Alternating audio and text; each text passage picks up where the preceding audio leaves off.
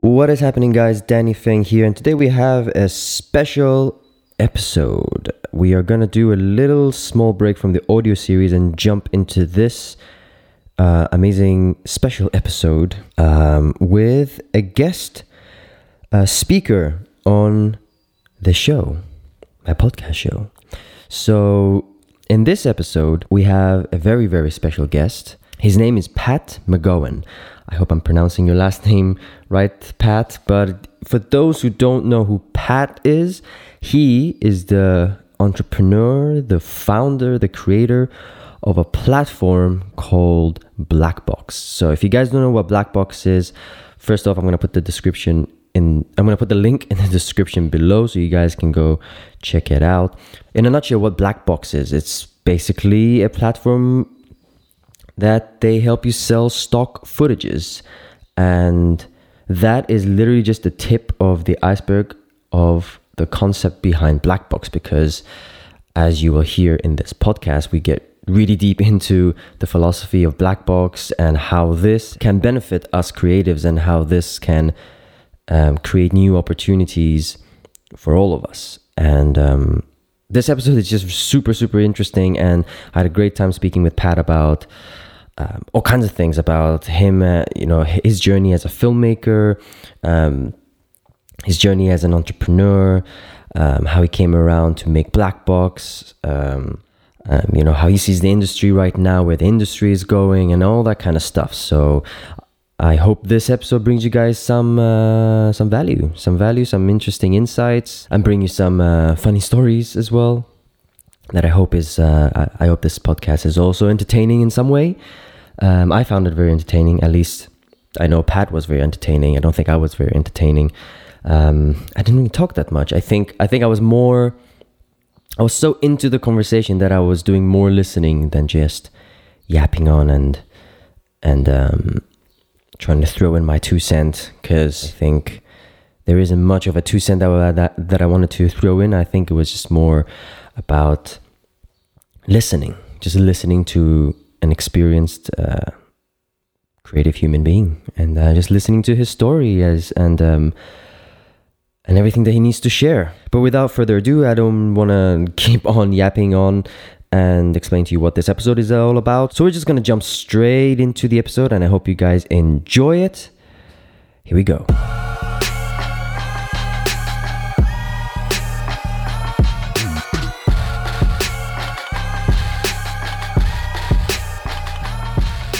Okay, Pat. Um, first off, I just want to say thank you for um, for jumping on board on, on my podcast show, and I really appreciate it. And I'm looking forward to our conversation, what we're gonna talk about, and kind of explore your um, your journey as a filmmaker, and also we're also gonna talk about your um, your brand uh, Blackbox and what that platform is all about. So yeah, thank you for coming on. Well, I'm really happy to be here. Thanks for having me on, Danny. Well, Pat, so um, so for the people who don't know you, uh, can you just briefly just explain to us, like you know, who you are, what what is it that you do, and you know, how long have you been a filmmaker, entrepreneur? Well, I think I was born as an entrepreneur, so I, I believe it's a genetic defect, actually. but uh, uh, as far as being a filmmaker goes, my journey was uh, was convoluted, and I think it's the same for a lot of people. Um, when I was growing up, filmmaking was not an option in my family. it wasn't a filmmaking town. I didn't grow up in LA. Uh, and my, my parents were both scientists, and they're, you know, as soon as they heard that I was getting involved in this stuff, they're like, "What is that?" You know, I don't, I don't, I don't even think they really know what I do now. To be right. honest with you, they, they, don't have a frame of reference. So my journey was um, when I was growing up, I was close to nature and I was an inquisitive kid, but I had scientist parents, so I was driven towards the science end. So, uh, but my mother always pushed music on us, so you know we were forced to do piano, and um, you know I had a little bit of talent, so it was good. So really, what I ended up becoming was this uh, science guy slash music guy. Hmm. And I was also really into photography. So I was like, I was into, you know, uh, into the arts uh, and particularly the media arts. So I kind of became, uh, I went to uh, pre meds at the University of Toronto here in Canada and uh, loved everything. Uh, but I was drawn towards music. And I'll never forget a friend of mine was doing a recording session in Toronto at a studio, and he needed a piano player. So he called me up and he said, "Let's let's do this thing." And I said, "Great." I'll never forget walking into that studio and the feeling that I was home. Right. It was remarkable. It was very, very powerful. So mm. I quit school and I followed the path of being a musician. It was, uh, you know, uh, uh, playing in uh, bands and, uh, you know, clubs and so on, and had a bunch of recording dates. Do you sing as well, a, or is it just piano? No, I'm not a singer, but my right. I, I play I play keyboard. I was that '80s keyboards guy with the big hair. And uh, and my wife is a singer, and I also play saxophone. So it was pretty cool, and we had a wonderful, wonderful life. And then a buddy of mine uh, was making a music video for the band that I was in. And I just became engaged with the process. So that led me into audio post. So I was a composer, you know, with a big MIDI rig. Um, and uh, so I became a composer, audio post guy that led me into picture, and I converted over to picture full time in 1996. So I'm a 22 year old veteran of the video and film industry. My passion is really broad. Um, I love doing uh, production work uh, where it involves kind of quasi documentary approach. Um, interviewing people is a particular passion and talent of mine. I really like doing it. I do camera. I work in big teams. I work in small teams. We've worked on, you know, uh, some Netflix movies. Uh, we've done a whole bunch of stuff, a lot of corporate work, marketing, advertising. And, um, you know, I just love it all. And my personal passion is wildlife cinematography. So I like going alone to very remote areas in Canada, the Arctic in particular and trying to capture landscapes and animals. And that's really what led me into stock footage. When I realized that I could make more money by converting my footage into a market commodity rather than just taking a fee and handing over the content to my client. Right. That was that was a huge turning point for me when I when I figured that out. And that's what led me into forming Black Box so that other creators can make the same transition and uh, and you know get some freedom in their life basically. And that's the real objective there. Amazing.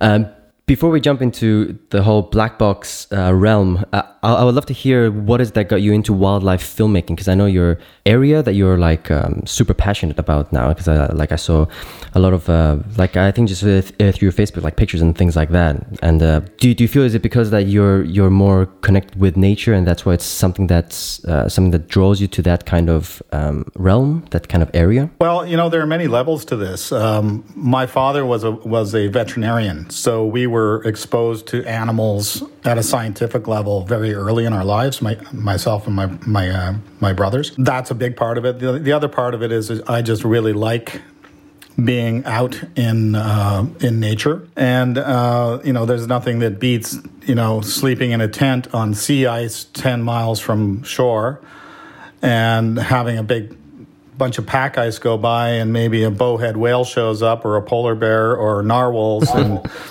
you know, you can't describe it. You have to do this to really understand how it feels and to be part of nature and to commune with nature and then to capture those images is it's just a true honor actually to be able to do that work. And just that just and then you know so you know your earlier question was you know I'm an entrepreneur and I'm a filmmaker and that's where it really starts to get interesting because my entrepreneur's mind starts to think about okay how can i do this how can i for, how can i forge relationships so i can do this more how can i make money so that i can do this without and, and no disrespect to the client or the gig life but honestly, I love the fact that I do this without a client and without a gig. Everything and under I, your own terms, basically. Yeah, and I make more money, not right away. You make more money in the long run than you will by by doing it as a gig. Uh, so when you when you put all of that together, you know you can't beat it. And and what got me started actually was a gig uh, where we were doing a wildlife series for a client here in Canada, and uh, it put me out into the wild. And um, I had been missing it so much that it just feeds your soul. And then I started to think about, okay, how can we how can we turn this into something long term, productive, and sustainable? Hmm. And we do we do really cool work. Like uh, we get up close and personal with uh, polar bears, grizzly bears, anything, any animal you can think of. But I'm I have a real affinity for bears. I absolutely. I I've love never them so I've never seen a bear like like like in in, in very close pro- proximity. So can you just tell me that experience a little bit? Because I'm very curious. Have you had any like uh, situations where it got a little bit dangerous or, or something like that? Well, I th- no, ab- absolutely not. And one of one of my upcoming projects is actually a film about grizzly bears that Oh, nice. completely debunks all of the nonsense information that's out there about these animals. Um, because in fact, uh, and this is going to sound crazy to everybody, but grizzly bears are highly intelligent, nurturing, trusting, intelligent, and in fact gentle animals. So when you learn when you learn them or when you learn about them and you and you you know you kind of commune with them on in their own space, uh, there's really there's always risk in life. You know, there, there's a possibility that something can go wrong. Um, I believe that driving to work on the freeway is about 10 times more dangerous than being in grizzly bear country. Uh, there's really, you know, like I said, there's risk everywhere, but if you know what to do and how to behave and how to read the signs and how to understand these animals uh, in their home, then you have no problems. And, and in fact, when you size one up through a 600 millimeter lens, and their mouth is filling the frame, you know you know you're close. Right. Now, I have to be careful because I'm not going to recommend that people go, uh, you know, hang out with grizzly bears and try to get close to them. That's stupid. You don't do that. But when you are in their territory, they may actually, you know, tolerate you. They usually do. And uh, and so the closest encounter I've ever had was we were in uh, up in Alaska, and there was a big female lying in a mud hole on the beach waiting to go fishing, and she was huge. I mean, she was a big bear. We estimated her at 12 to 1300 pounds. So, you know, um, I often say she's the size of a, of a car. Uh, at any rate, so we watched her for about two hours in the rain, and you have to be very patient when you do this work. And you're cold and miserable and you're wet, and uh, you're waiting for this bear to do something.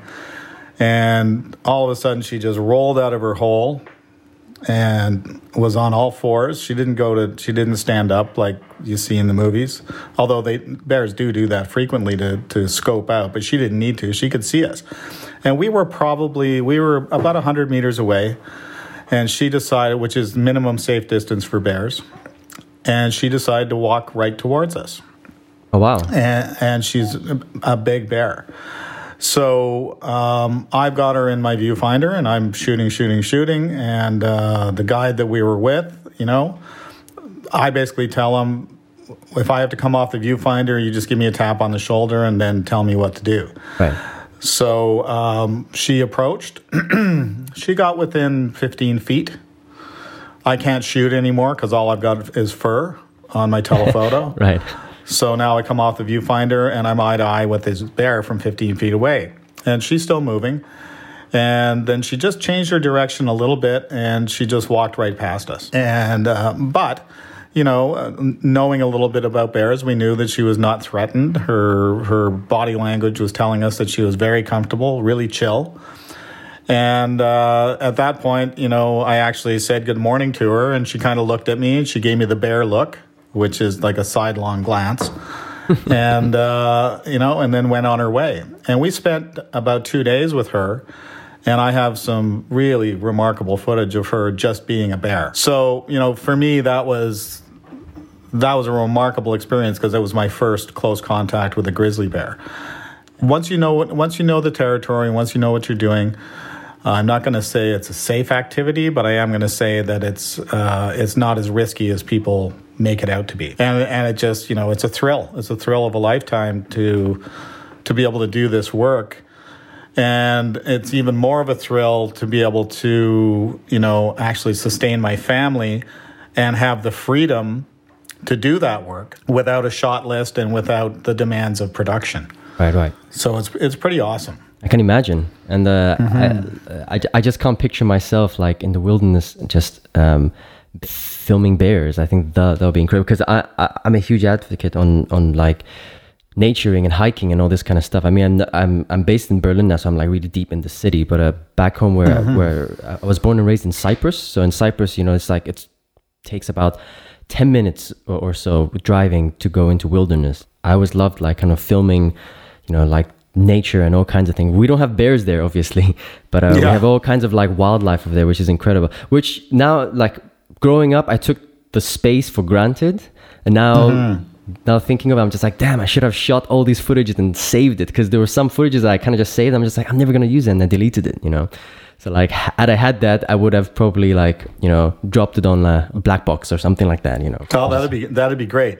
Yeah. um, yeah, I mean, so you know, the, really, it's it's just uh, I've been blessed. I've been really lucky. I've had I've had an incredible career. I've had. Um, you know everything that you could ever want. I've had a great deal of freedom. I've been able to be who I am uh, as an entrepreneur, uh, as a guy who really loves tech.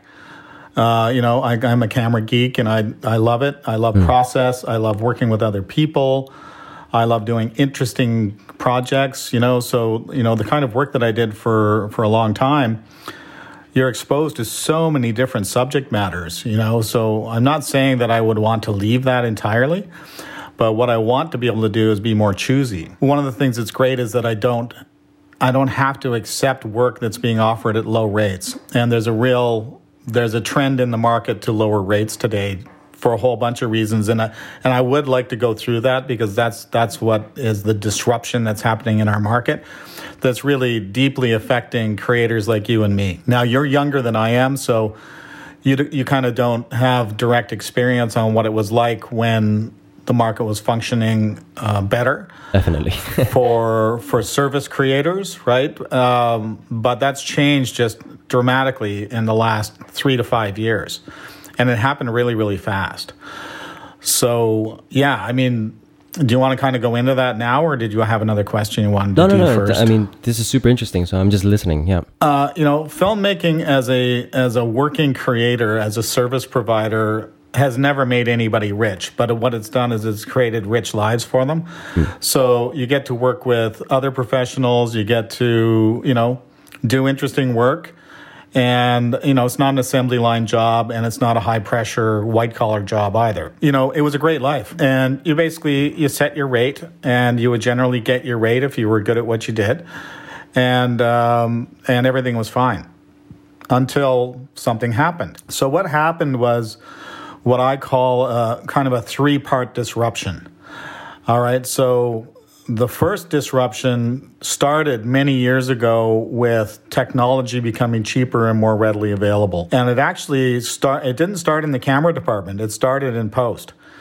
And it's when Avid came along and gradually displaced large edit bays. You were able to do post cheaper, better, faster. Well, I wouldn't say better, but cheaper, faster. And you could actually eventually now we're to the point where you can edit a, uh, a feature film on your laptop at Starbucks. Okay, so that affected rate because the market responded by devaluing labor instead of devaluing the capital portion and the rent portion of running an edit bay. So uh, what happened was editors uh, became stuck on their rates. So when you think about it, and I, I know there's people out there that are thinking, hmm, you know, what does that mean? Well, what it means is that rates have not gone up in 20 years. Okay, so to do the work you do as an editor, your rate has been the same for 20 years. It's probably even gone, well, it has gone down recently. So that happened anyways. Rates stagnated because technology became more available. Okay, so that's that's disruption point one. And then 1B is the arrival of DSLRs. And now we're seeing a wave of cheaper cinema cameras. So like a Panasonic EVA 1, it's not an Arri, you know, it's not an Alexa and it's not a Red, but it's damn close. Okay, a C300 Mark II, damn close. Sony's products, damn close. I have an iPhone X that I just got, and I'll tell you, it it actually freaks me out how good the video is on this device. A little creepy. Well, you know what? It- It's creepy, but it's also liberating, and I Yeah, think yeah, that's definitely. really where we where we want to go with this discussion is the liberating part. But we do have to go through what happened. So what happened was we had disruption at the technical level. So edit edit systems and acquisition systems, camera have gotten to the point where they are ubiquitous tools and they're readily available. So you got to think of it this way. If I give you a violin, are you going to play in a con- concert hall anytime soon? Probably well, no, you're not going to because you may have no talent and you probably haven't done the work and you would suck at it. So, no one's going to put you on stage in in a theater. But but we have a problem because actually anybody can make video and gain attention, and so therefore the craft level has kind of split. Where we've got the craft level very high at the feature film and, and series level, and the craft level is lower down in you know social media and uh, and I don't want to disparage YouTube because YouTube's an amazing thing, but at that level, a DIY, you can actually make completely serviceable content with an iPhone X, and if you're talented, you get audience. But if you're not talented, you're going to clog the system. So, in working in terms of service work for marketing, communications, and that kind of stuff, we're seeing a bottom layer that is low quality, hmm. that is uh, is muddying the waters in terms of people, the client's perception of what value is. So it's a problem because they carved out like a, probably fifty percent of the service market has been carved out as as super low cost. And that really hurts people that are trying to make a living at this because all of a sudden half of their market just disappeared. And now they're fighting for the other half and prices are going down. So that's the second part of the disruption is the labor disruption. Okay, so we have more people fighting for less work. Basically, it's really, really simple. So if you're a 55 year old guy that's used to getting $800 a day, you're not getting offered that anymore. You're getting offered less. And if you're a 25 year old guy and you know you're new to the business and you're perfectly happy with $300 a day then you're taking the work at $300 a day. And that's not to disparage the 25 year old guy because the 25 guy or girl i don't want to be gender specific because there are a lot of very talented women working in the industry and they're doing very well. But anyways my point is is that labor is cheaper. Because of the ability to acquire equipment and training and here's where youtube comes in because uh, uh, you know, blogs like yours or podcasts, all that kind of thing, people are becoming more proficient faster. And the 25 year old practitioner, by the way, if they're talented and they have access to tools and training, they're doing really good work. They're just doing really good work for lower money. It's it's a big shift. So this labor shift has happened. But this is all this is all based on the gig or the service or the contract or the job market. Okay? So this is paid labor. So, access to technology, easier and cheaper. Access to labor, cheaper and probably just as good. So, the quality of the labor hasn't really dropped in the paying scenario. It's really just the rates. These are the observations of a guy that's been in the market for a while. And, you know, at the height of my production company, I had, I think we had 40 employees on the payroll and we were probably hiring 30 or 40 contractors in addition to that. So we were a sizable company and we really got hit by this shift three to four years ago. I mean, we really did. But even that's not the big one, right? Because we were a bricks and mortar company. We had rent to pay, we had equipment leases to pay, we had salaries to pay, we had benefits, we had insurance. We had vehicles, we had lots and lots of costs. And so when that price shift happened, and I know people out there listening who own production companies are just nodding their heads and going, that's absolutely right. Because this is universal globally. These these these effects are global effects. They're not just limited to North America or Europe or anything like that. They're all over the world. And I hear this from our black box members all the time. So this resonates with them. Okay, so that's not even the big piece though. So those are those are pieces that did affect the service market. Uh, but the big problem is the platformization and commoditization of content. So again, I'm not. I'm. I'm re- merely here as an observer. I'm not here to say, you know, fuck the man or anything like that, um, because you can't fight trends like this, right? You can sit there and say, "Hey, man, I wish things would go back to the way they are." Well, I got news for you. It's not going to go back. These changes are permanent, and and they're probably going to deepen. And the only way to respond is to adapt.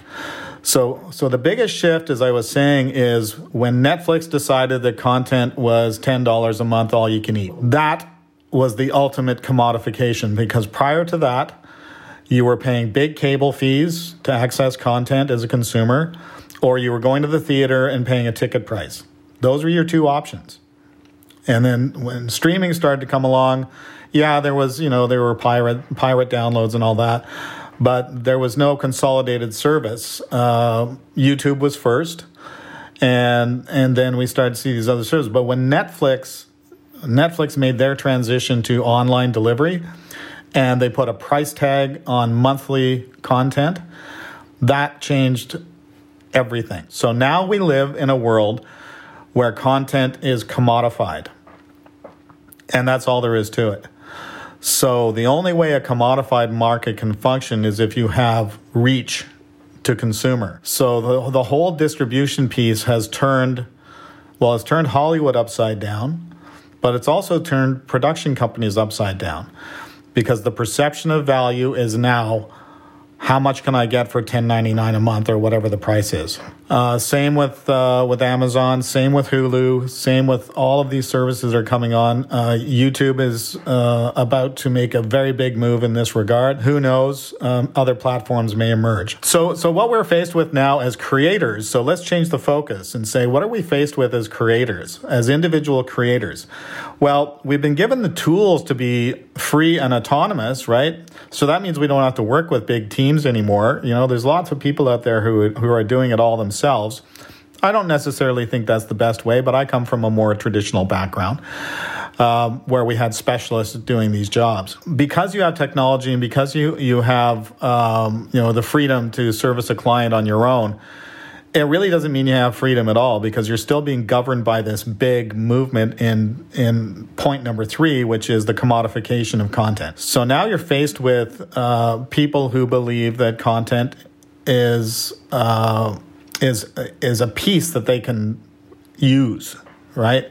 For a very low dollar. So I said to myself, okay, and I realized this. It all came to me, uh, you know, one day I was sitting in my boardroom just really worried, really worried about what was happening and feeling trapped. And I decided to change my thinking and to look at what I did as a commodity, to accept the fact that content is a commodity and that I am a maker of a commodified service, but I'm also the maker of, con- of content. And that led me to believe and to conclude that owning content is the key to survival in the new digital economy. And that's why I created Black Box. Because when you own your content, the content that you make, then you have more power in the marketplace. So you can access through these platforms global audience, which will deliver to you long, what we call long tail revenue. Or people call it residuals, but we call it long tail revenue because most of the money under the curve happens years out. Long tail money. But you cannot access long tail money when you are a worker. So our our theory is that we need creators to have a place where they can stop working and start earning from the content that they own. So, does that resonate with you? Definitely. Yeah, it's something that definitely resonates with me. And especially when I discovered Black Box, you know, instantly I jumped on board. Like when I went on your website, I was just like, yes, this is exactly, you know, something that that is something that I believe in, like, you know, how I see the market, exactly how you described it basically. And I, I, and I also think like now it's it's a really good segue to jump into uh, black box as well because I would love to talk a little bit more about that just for the you know people who don't know what black box is can you just tell us a little bit about the platform black box and um, how did you come up with black box and more specifically just uh, talking about what black box is all about and what is sure. you're trying to give to us creatives okay so let's talk a little bit about the various markets for for content sure. so um,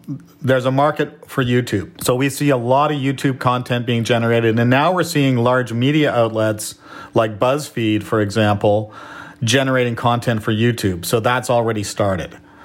Okay, so YouTube is a cool, really cool thing because it's basically DIY video, but it can also be produced video at all these different levels in the spectrum. So I think it's amazing. And so there's an opportunity there for people to make and own their content and uh, and as teams, alone or in teams, and develop revenue. Then we have um, the other markets, which are the Netflix market. Now, Netflix's business plan these days seems to be to pay people to make content that Netflix will own so that Netflix will derive the long tail benefit.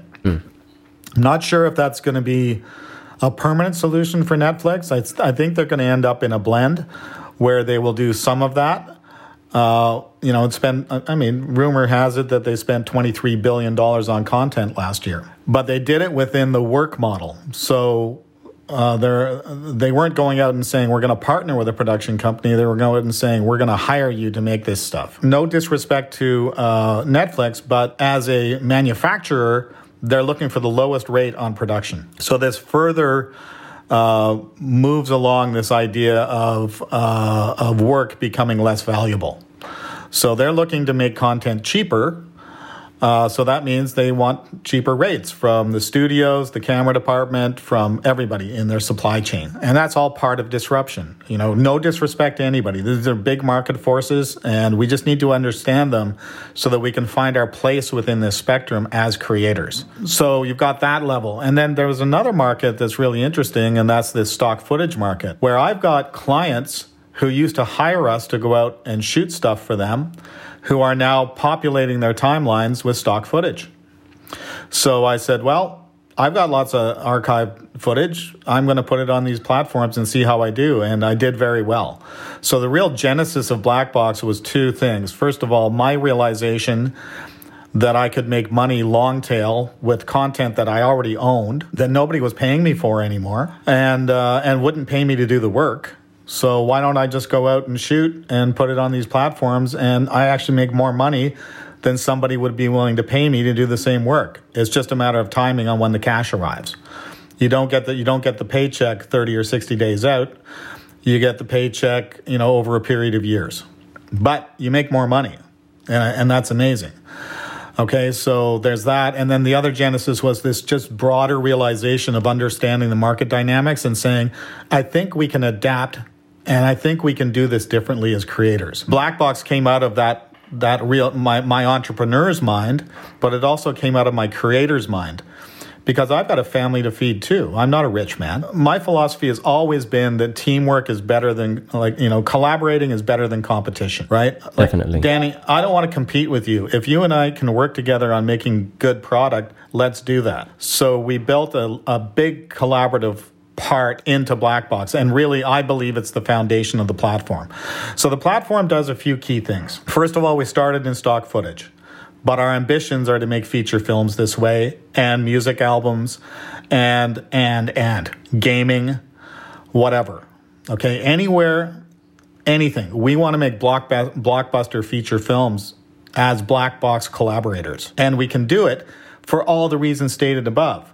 Okay, so we've got access to technology easier and better, and most people own their own gear. We've got labor that is willing to give it up for uh, doing great work. And, and I don't mean give it up, I mean like just give up the paycheck and take the risk on making content that they think has market value long term. Right, so that's a really key factor. Hmm. And we have distribution outlets that are global that are going to be looking for content because they've got a content consumption machine. And there will be more competition in that space. So Netflix will not own the market. They won't. Amazon's coming on strong. Hulu's coming on strong. Disney's coming on strong. We're going to see more platforms, not fewer. So that means that creators will have more outlets, but only if they can organize themselves into viable business units. Now, our business unit is really unique because it's not a company that you work for. It's a community and platform that you use to make your life better. I'm going to repeat that.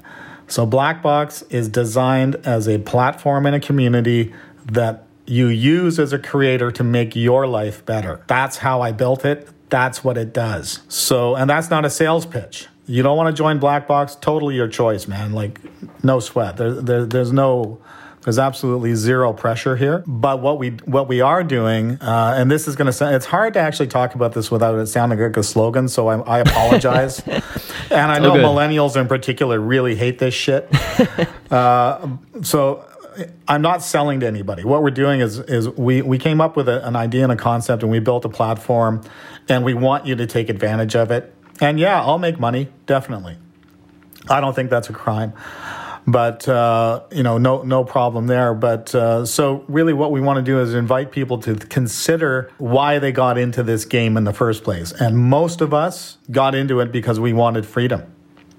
So what the platform does is it gives you the freedom to make the content you want with the people you want to make it with, where you want to make it, and then access global markets with no hassle. And so it's kind of getting back to the point of how fragmented we all are. Today, if you're a YouTuber, it's up to you to make the content, right? You're going to call in lots of favors to make that content because you don't have the cash flow to pay people unless you're a big YouTuber and, and then maybe you hire people. But I would prefer to think that you bring them in as a partner, right? To help you make great content and share in the proceeds. Right? So so it's it's it's more egalitarian.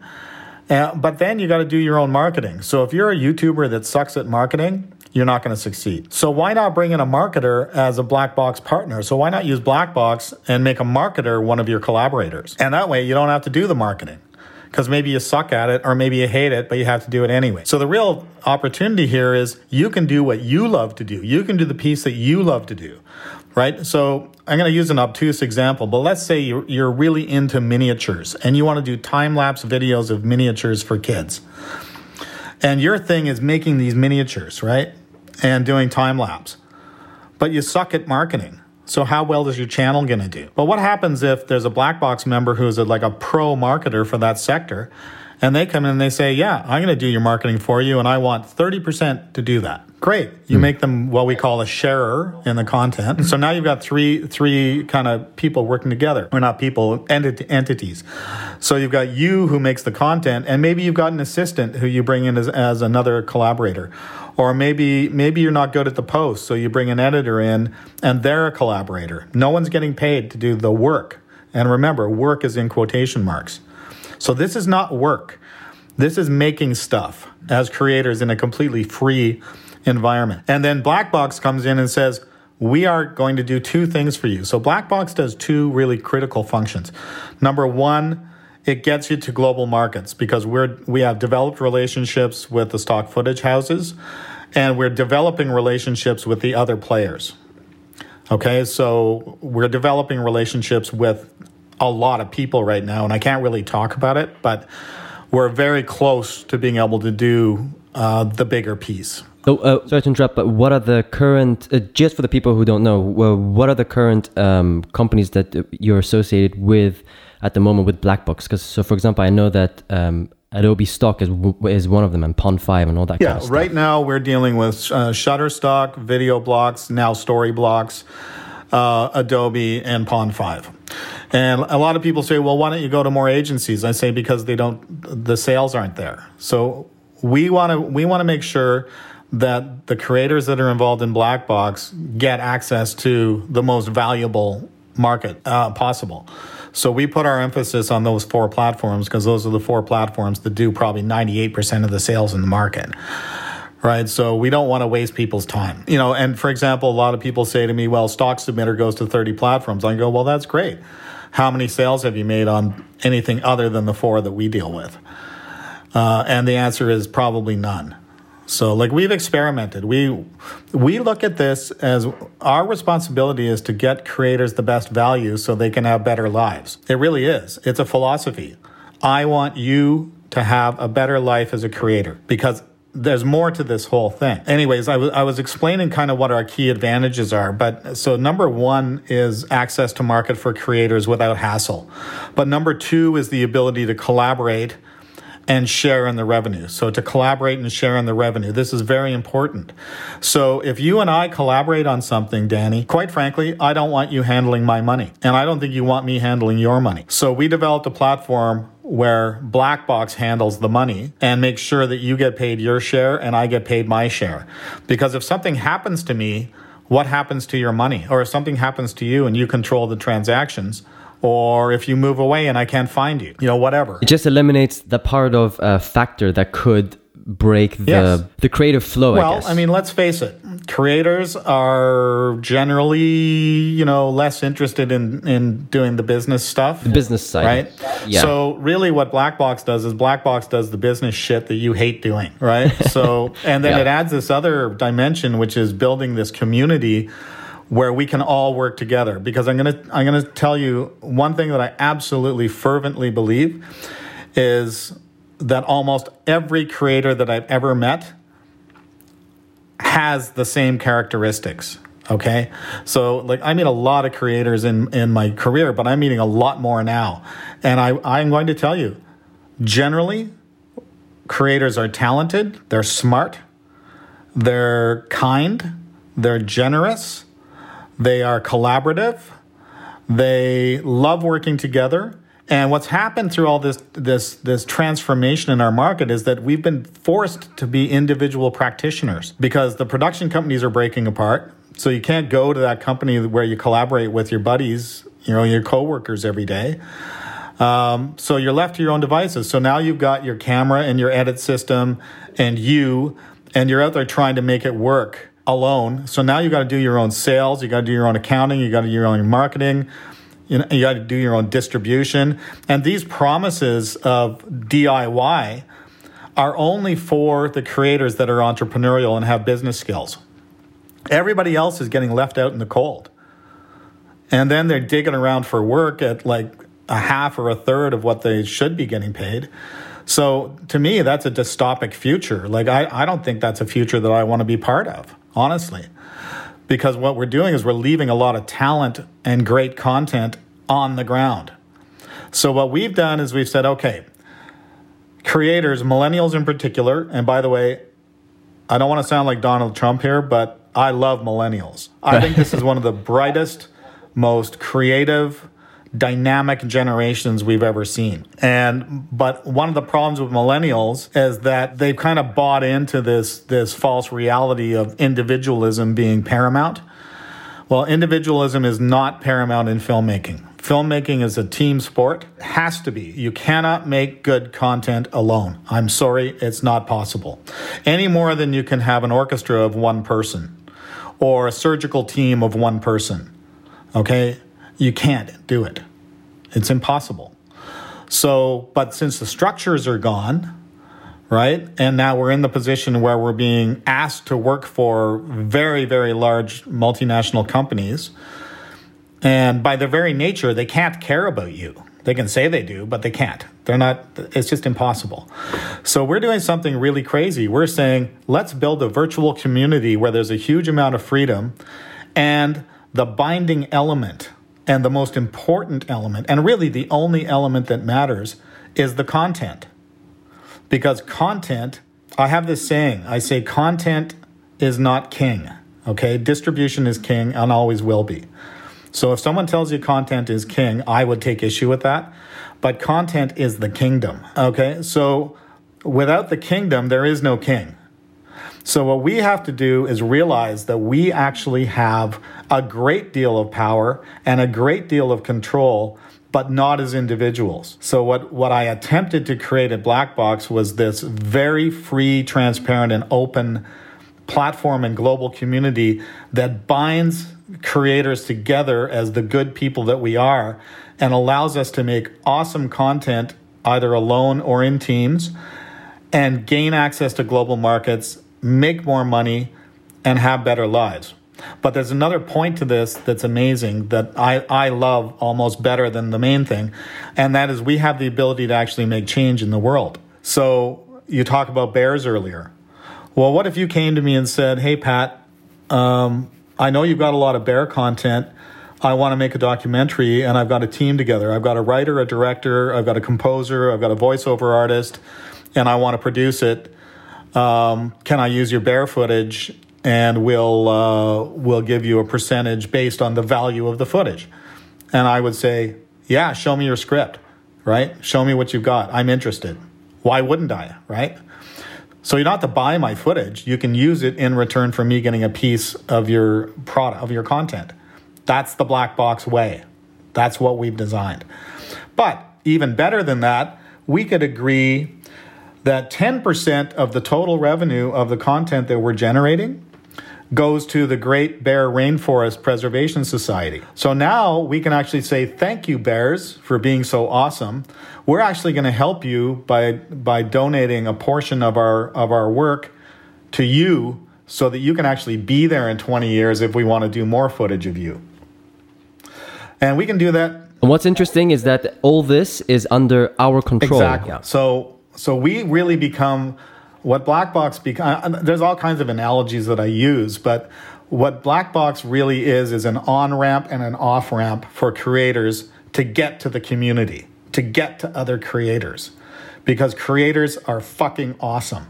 We are fucking awesome. 100%. And, and, and we're being forced to compete with each other like tooth and nail for shitty rates and and you know losing control and even when we think we have control we don't have control so i believe we need to work together i believe we need to come together globally and for the first time in history we have the technology to do that all we need is the structure and the platform and so, yeah, I think we built it. Like I really do. And I think our commitment is to creators and to content. Those are those are the keys for me. Content is absolutely the most important thing and making sure that the people that make the content are have an opportunity to be treated fairly by the market is really what drives me when I got to get out of bed every day. And by the way, as an individual and as a creator and as a human being, I'm actually so much happier now doing this black box thing than I was running my production company. This is the best thing ever. I'm having such a good time. I mean, I never would have met you, right? If, if Yeah. we hadn't have done this, unless we were Yeah. competing on a gig or something, and and, and then I got to undercut you to win it because the client is only only concerned about price, and then you hate me, right? So you know, fuck that. That's not how I want to live. I don't know about you, but that's not how I want to live. I think um, like just from my personal experience, because uh, like I, I've been in Berlin for two years now. Before that, I was in UK, so I lived in London for about like uh, I think seven, eight years or something. And when I just started off fresh in, in the industry, you know, and started like doing my freelance work, uh, you know, full time, e- either doing audio stuff or, or film stuff th- that that was the main issue you know like i just felt like there was a lot of um our our industry is is a competitive industry but it was like it got to the point where it was like it was it got really ugly you know like no one was kind of respecting each other and everyone was kind of like um dumping their price and all kinds of like rather than becoming like a community you start creating like rivals and enemies and things like. Absolutely, but but you know what? That's that's human history. Okay, like anytime your livelihood is threatened, and it doesn't matter if you're on the savannah or if you're in the Arctic or if you're in New York City. Anytime human beings have their livelihoods threatened, they become factionalized, they become highly competitive, and they get mean. So, you know, we need to avoid that. And there's no reason for it as long as we make that transition from work to product. So when you make that transition from work to product, you're going to change your life. It's not going to happen overnight. So when you join Black Box and you throw 200 clips up, that's not going to change your life. Okay, you need to build a big body of work and you need to concentrate and you need to work really, really fucking hard. Like you really do. This is not candy. It's not free candy. It, it's hard to do this work and you have to do it well. And how will you do it better is by collaborating. So, for instance, I'll tell you about myself. I can edit. I can edit fine, right? But it's not the first thing that I want to do when I get up in the morning. So I end up sitting on many hard drives of stuff that I'm like, oh, I got to get to that. I got to get to that. And my wife is the one that said to me, Pat, you're so stupid. Like, give this to a collaborator. That's what your platform does. I'm like, yeah, yeah, she's right. But we have that human tendency, right? Not to let that go, right? So yeah, so I've actually engaged a curator for all my stuff, and uh, and it's going so much easier because honestly, when I get up in the morning, I want to put on my hiking boots and grab my tripod and camera and go look for whatever I'm looking for that day uh, because I, I gravitate to nature stuff. Uh, now, here's another example though. Like, let's say, um, and I'm doing this by the way, I want to do a series about families. Okay, I want to do a, yeah, Families. families, family activities.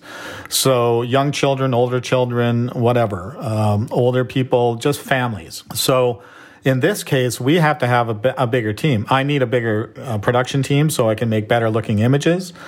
Uh, I need somebody to edit. We've got to compensate the people, the models or the actors, as the case may be, right? So we're giving it up a lot. And actually, my share may go down as low as 20% for doing this. Well, some people find that a hard pill to swallow, right? And I think this almost goes back to the uh, well. I'm going to say something that photographers are going to think is is is pretty pretty bad, but I think it's true. Photographers are generally lone wolves, so they really want to control every aspect of what they do, and sometimes that'll shoot you in the foot. But filmmakers can't be like that. Okay, filmmakers need to be collaborative, but I think that the new generation of millennials who have been trained to do DIY, to do it all themselves, are finding it hard sometimes to realize that sharing the revenue is the best way to be successful on Black Box because you get your content to market faster and you can make better content. So I, I, get this from people all the time. Well, I want to control my content. And one of the negative things that people find about Black Box, and I don't mind talking about it, is that they lose their brand identity because we contribute to these, these marketplaces as Black Box Guild. So, but I think people are overestimating their brand power in the marketplace for stock, to be honest. Most buyers just don't care who made it. And if they like Black Box Guild, they'll search it again as a contributor. And uh, so, you know, what I would say to those people is, you know, try not to overemphasize the power of your personal brand in a commodified market. I think those two things are actually not well aligned. Um, your personal brand is very valuable in a highly customized market. Okay. And that was the life that we lived for years. We were identified as being, you know, high quality practitioners. So therefore, word of mouth would work for us and we would get calls on jobs. But in a commodified global market, the guy in Kuala Lumpur who's buying your leopard clip doesn't care who made it. He doesn't care. He right. he just wants a leopard clip. And uh, and that's all there is to it. So you know, I don't want to be you know cynical about this, but this is what we've learned. So you're actually when you give up your brand identity uh, in terms of market, what you gain with Black Box is community affinity, and we call it the power of the collective.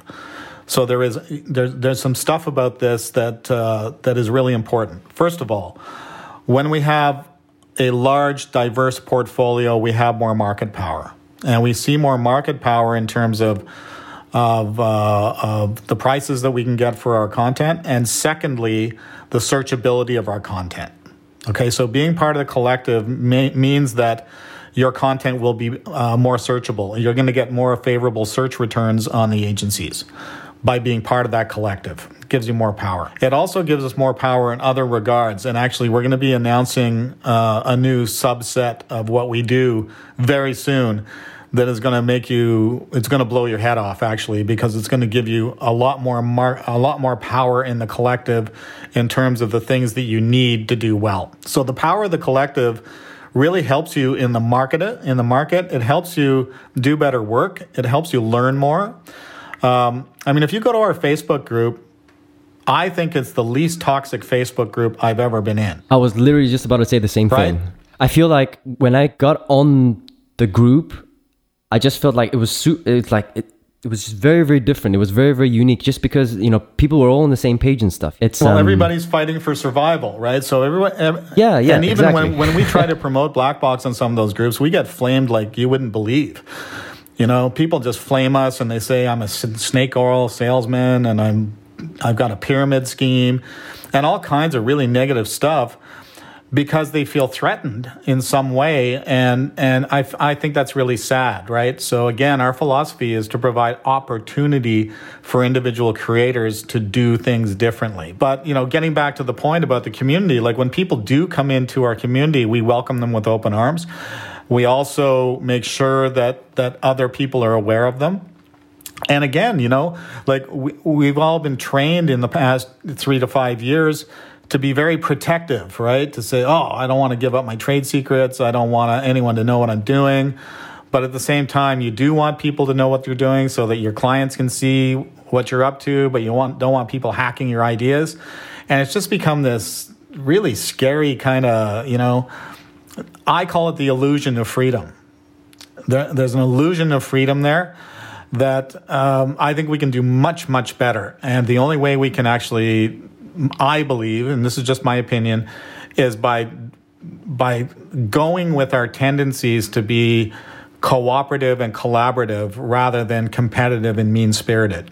Correct me if I'm wrong, because like with Black Box, the to to just join the platform it's basically free. There's no cost. isn't it? Yeah, there's z- yeah, it's zero. It's basically Yeah. zero, you know. And before we did this podcast, you know, we spoke, you know, a while ago, and uh, what I was telling you was basically you created a platform for users where you created zero friction. I love that. And I love people that can term. literally zero friction. You upload your stuff, and then you know if you work hard, you know it's not as you said. It's not just like you just upload and then suddenly you start making money. You know, but you have to kind of think long term, work hard, and then also you know be engaging like with with the with the community that you created. And and we make money off this you know and this is what i find fascinating with your with your platform. And and now that you even told me saying that when you try to post in other groups and stuff you know it's not like saying hey guys join my platform. It's 9.99 every month. You know it's like it's free. You know it says it's not even like you're you're you're trying to like convert people or something like that. You know just saying like this is what it is.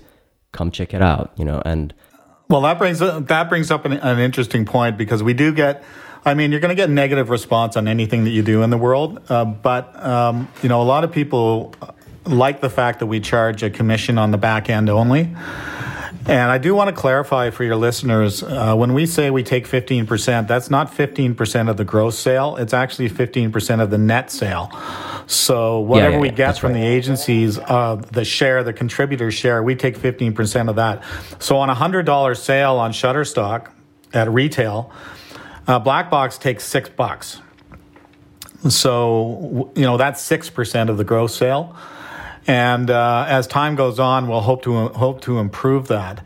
So, you know, we're not gouging or anything like that. We think it's fair. Now, moving forward, you know, it's possible that we might go to a subscription model that is more advantageous for the users. So we may do that in the future. And yeah, we'll take some flack fr- from it if we make the transition. But we're not going to do that until we have more value for users. And that's what I was kind of hinting at earlier. We're working on a on kind of a companion um, product, if you will, uh, that is going to really blow your mind. So uh, when that happens, I think we we're going to consider going to a subscription model, but we're going to go to the contributors and ask them what they think and uh, and see if it's of value to them. Because again, the bottom line is if we don't if we don't if we don't present value to people, then they shouldn't join. You know, bottom line. And we're going to help you, by the way. Like a big part of our mandate is actually really getting uh, uh, involved, heavily involved in uh, learning resources so that people can get better at what they do because if they're better at what they do, they do better work and everybody makes more money. So, and make no mistake, this isn't a social club. This is business. Like everybody, we want people to make money. We're not here as a benevolent society for creators. That's not what we are. We are we want you to make money. We want you to have a better life and we want you to make an impact in your community. And this brings up a really great point as well. Sorry, now you got my juices going. but we also believe and we and and we know that this platform has no biases, okay? We don't care where you're from, the color of your skin, where you worship, what your gender is. There is no bias. None. Right? It all comes down to the content. And that's it. And there's no preference based on relationships. You know, we always say, you know, it's not it's not who you know or not, it's not what you know, it's who you know. Right. In Black Box, that's not true. It's actually what you make that is the most important thing. Right? So I think that's just fascinating. So we can actually present a an economic opportunity to the creator who lives in Nairobi that is the same opportunity that the person that lives in Brooklyn. It's the same opportunity that the person who lives in London has. So it's truly international, it's truly global, and it's truly egalitarian. And, you know, some people have accused me of being, you know, kind of a, a left winger. Well, as a creator, you know what? I am definitely on the left in terms of some of my, my political thinking. But I'm a businessman, so I'm firmly on the right when it comes to business. But I don't think that business needs to be usury.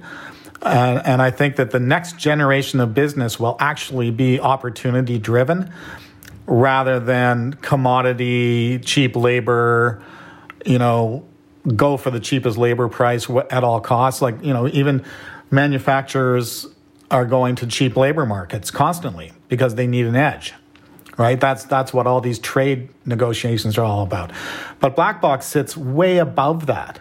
Like we are not regional. I'm from Canada, but Black Box is not a Canadian organization. Black Box is a global organization. And that's the way we designed it. And that's the way I think we need to behave and adapt for a sustainable future for creators. And just to follow up with with that, um, w- I know you briefly touched upon this, um, you know, when, when, we started the podcast. But where do you see Black Box within, let's say, the next three years or so? Because I know at the moment you guys are just handling like footages and things, um, but I, I think um, on the website uh, there's also a section where you guys want to expand to like music and things like that. So I'm just wondering, are you guys uh, going to be expanding that anytime soon, or even like photo stocks and things like that? Well, you know what I don't think we're ever going to do photo, and and if we ever do photo, it's going to be highly curated. Um, right. because photo has become photo has actually been become its own worst enemy in terms of pricing. We're starting to see some indications that that there is some downward price pressure on stock footage too, but uh, we're going to see how that goes because I think stock footage. I, I don't think that just anybody can succeed in stock footage. And I don't think just anybody can succeed in photo either, but photo has become a very, very crowded space. It, we're going to see how these dynamics work out, but I think that well crafted footage done by teams of high end practitioners will have value for many, many years to come. Commodified footage of blades of grass or ducks in a pond, yeah, that's going to be crowded because that's the first thing that, you know, newbies go out and do. Right? No, it is. Like honestly, I see it. I see the content coming in, and you know, kind of like am- amateur slash pro uh, footage creators. They all do the same thing and they all make the same mistakes. But part of our responsibility is to actually recognize that and help them along their way to become more collaborative, to build their skills, to hone their skills, to learn more, and to be better at it. Because that's in everybody's interest when we do that right? So yeah. we don't look at it as, oh my God, somebody's shooting bears. They're competing with me. I need to do something about this. No, not at all. I want I want more people to do that because it's going to create a richer uh, ecosystem environment. So just to ask, answer your question, our ambition is to create blockbuster feature films that are creator owned. Period. We want to do blockbuster music that is creator owned. We want to do animated series that are created owned. We want to do uh, drama series that are creator owned. We want to do, and I'm sorry, I'm using the wrong term. We want black boxers to do, not me. Right. We want black boxers to make blockbuster, blockbuster movies, blockbuster uh, music uh, albums, or individual pieces of music. We want black boxers to make animated series, to make drama series, to make the best YouTube videos out there, to do comedy, to do um, even visual effects, uh, you know, etc. Uh, what else can they do? They can do gaming, right? Because mm. gaming is a commodified labor market. I don't know how much you know about this, but it's not a great job to be a game coder anymore. It's commodified. The same market forces are, are at play right? This is affecting content creators mm. at every single level. Actually, I was listening to this podcast the other day about art and and how art has been commodified. It's happening at every single level. This is not a trend. This is a new reality. We have to adapt our thinking and we have to take ownership of our content and we have to do it collaboratively and we have to work together. And so the my future for Black Box is that we have many many people involved on the platform. Right? So we have a good platform that works really really well. We have a good concept and now where because we didn't want to see explosive growth w- while the platform was unproven. That would be completely disingenuous for our users and it would counter our objective to make life easier for them. We don't want to make life harder and we don't want to fail. So we took our time. I mean, I honestly see this whole enterprise potentially as a global co op. I think that's something that we can take a look at. So, you know, if, if, we've got members who are listening, I would love to get the feedback on that to see what they think. Because really, uh, you know, it's a very, very powerful concept. It's a very powerful platform. And what we want is for people to be part of the evolution so that the creators can have better lives. I know I keep saying that, but it is the objective. When creators have better lives, we'll have a very successful platform, but we will also have a better world. Okay, we Definitely. are the people who can probably make the biggest difference on the planet if we work together.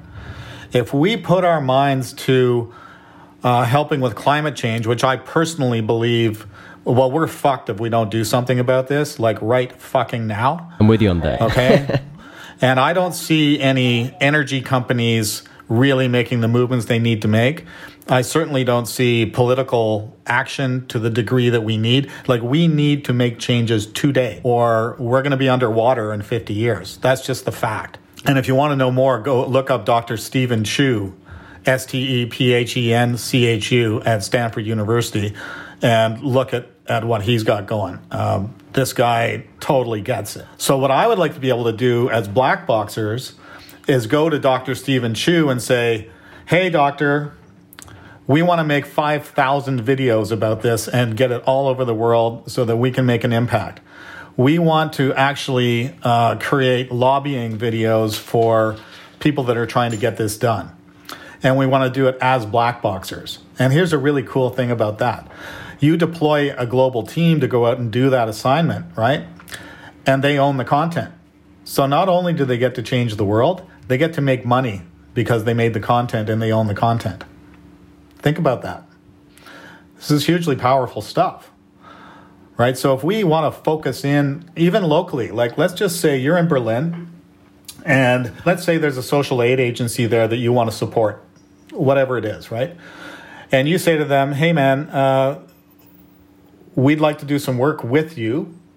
We own the content. You get 10% of the proceeds but as a as a as a donation we're going to make a video for you that is going to help you with your social media messaging. So now you're not taking work away from anybody because that agency is never going to hire a video production company to do anything. They don't have any money right?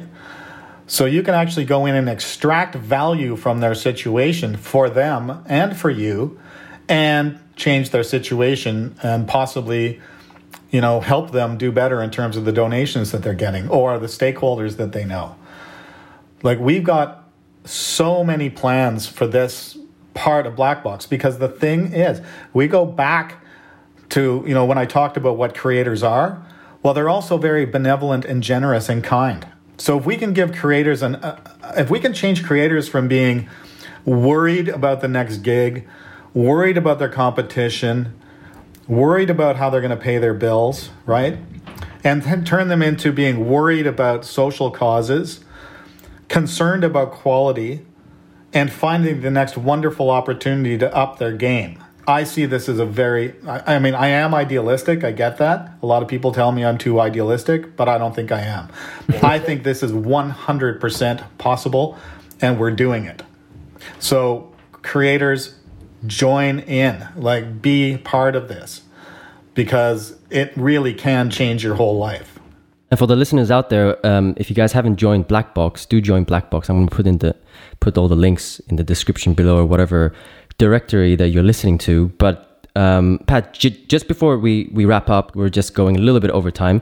But just before we wrap up, I just um, what is it that uh, you would like to say before we wrap up to our Black Box listeners or people who are about to join black, the Black Box community? Well, I think that the, the real message that I want to give to people, and the, the central message is you can have the freedom that you crave. You will have to adapt because the world has changed and it's not changing back. And if you look at what we're doing at blackbox.global, so www.blackbox.global, and it appeals to you, by all means, we would love to have you involved.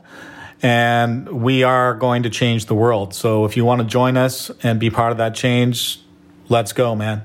Pat, thank you very much for joining um, my podcast. It has been super insightful and super interesting to hear your story and um, and the black box community and all that kind of stuff. So again, thank you very much for being a part of um, my podcast and uh, sharing your your thoughts and things. Thank you so much. It's been a real pleasure.